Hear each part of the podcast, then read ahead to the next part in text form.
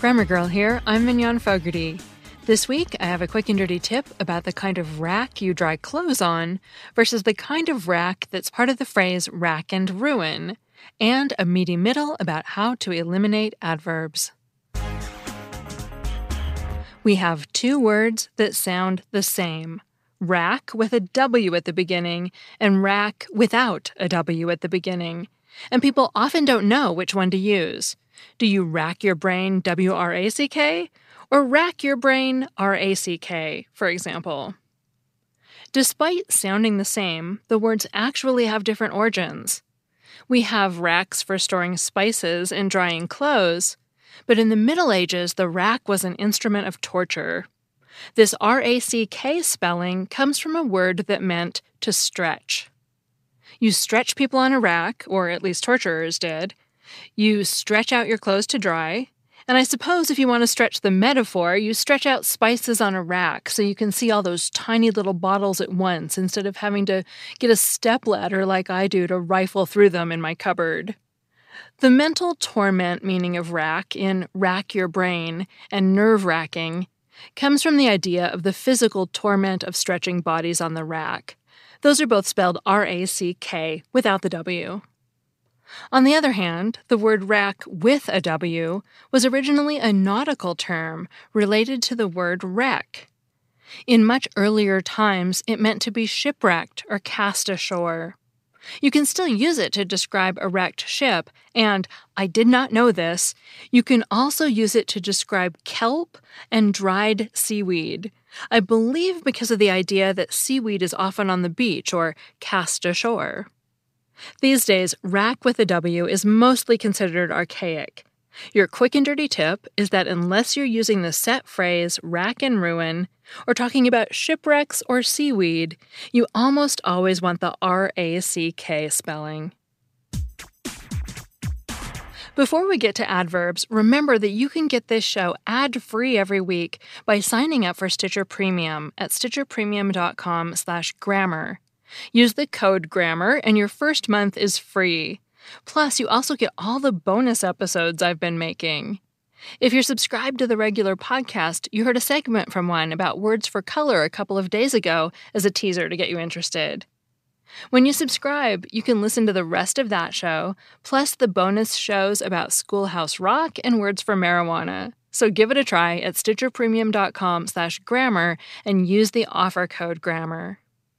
Now, let's decide whether adverbs are useful or evil. No one likes feeling useless, but adverbs might justifiably feel that way. Adverbs find themselves much aligned because they're often redundant or awkwardly placed. Master writer Stephen King complains about them in his book On Writing, saying, quote, I believe the road to hell is paved with adverbs, and I'll shout it from the rooftops, unquote but he doesn't shout it loudly. He likens adverbs to dandelions. When one unwanted weed sprouts up, more follow. It's not that I don't like adverbs. They modify verbs, adjectives, other adverbs, and whole sentences, sometimes smashingly so. Let's hear some examples. The adverb quickly could modify the verb to run, as in, a tiger, run quickly. The adverb overly could modify the adjective sensitive if you wanted to describe an overly sensitive young man. If you wanted to criticize someone's cooking and use an adverb to modify your entire complaint, you might say, clearly you didn't read the recipe. So adverbs have their place, but often writers can improve their writing by pruning adverbs. Let's quickly deal with adverbs you can easily cut repetitive adverbs. You could, for example, write, She smiled happily, but that would be redundant, and no one would smile happily while reading your uncarefully crafted sentence.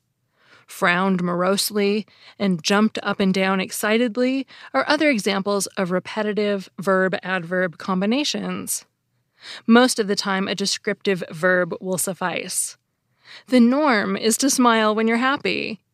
Only an unusual smile needs the highlighting of an adverb, a crafty smile or a resigned smile may merit a descriptor. Now, for a brief list of very, very useless adverbs, the ones often used carelessly as intensifiers. You should really cut these out. Extremely, definitely, truly, very, and really. You can totally use them in dialogue, though, especially if your characters are surfers. Otherwise, avoid them mightily.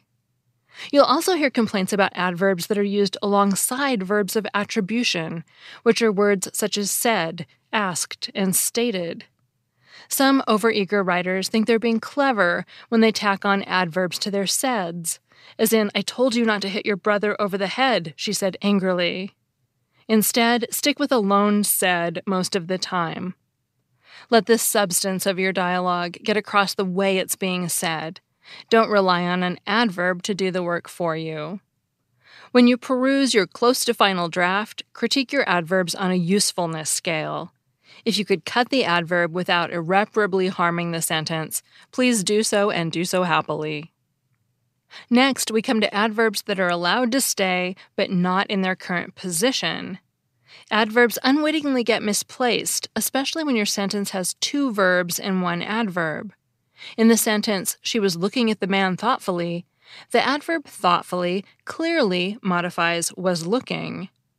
Things get a bit dicey if we add another verb, though. She was looking at the man running thoughtfully. Here, thoughtfully could modify two verbs was looking and running. So the sentence could mean she was looking thoughtfully at the man, or she was looking at the man who was simultaneously running and pontificating. Most readers would likely assume that thoughtfully goes with the closer verb, in this case, running. No matter the correct interpretation, you don't want to leave your readers wondering. Rewrite as appropriate. Either she was looking thoughtfully at the runner, or she was looking at the man who was thoughtfully running. The adverb only also gets stuck in the wrong place. We covered this topic in another episode, but we'll mention it briefly here. If you say, Candace only edits on Tuesdays, you're suggesting that the only thing Candace does on Tuesdays is edit. She doesn't write, she doesn't sleep, she doesn't eat. She only edits. Granted, misplaced onlys pop up in everyday speech, but in writing, it's best to be more precise and use only in the right place. And the right place is almost never before the verb. Sadly, we're at the end of our hopefully not useless time together. As you've seen, you're allowed to use adverbs, but use them wisely and only occasionally. That segment was written by Bonnie Mills, author of The Curious Case of the Misplaced Modifier, who blogs at sentencesleuth.blogspot.com. And I'm Mignon Fogarty, better known as Grammar Girl. You can find all my posts at quickanddirtytips.com.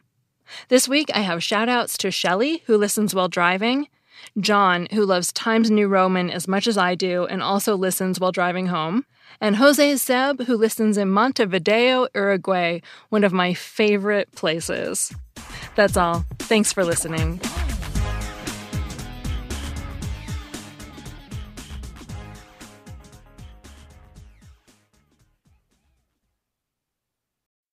Hey, it's Mignon. If you want to do more to hone your communication skills, then check out Think Fast, Talk Smart, produced by the Stanford Graduate School of Business and hosted by my friend and Stanford lecturer, Matt Abrahams. You may remember Matt from his interview on the show back in September when he shared his top tips for becoming a better writer and speaker. Think Fast, Talk Smart is his Webby award winning podcast, which has been downloaded 41 million times and has been the number one career podcast in more than 95 countries, so you know it's worth your time. Whether you're making a wedding toast or presenting at work, strong speaking skills are critical to success in business and in life, which is why Matt sits down with experts every week to talk about the best tips to unlock your communication potential. Hear from pros like neuroscientist Andrew Huberman on how to manage speaking anxiety speechwriter and best-selling author Dan Pink on how to take risks in your communication, and psychologist Kelly McGonigal on how to harness nervous energy to fuel powerful presentations. So what are you waiting for? Listen to Think Fast, Talk Smart every Tuesday wherever you get your podcasts or on YouTube. And tell Matt I said hi.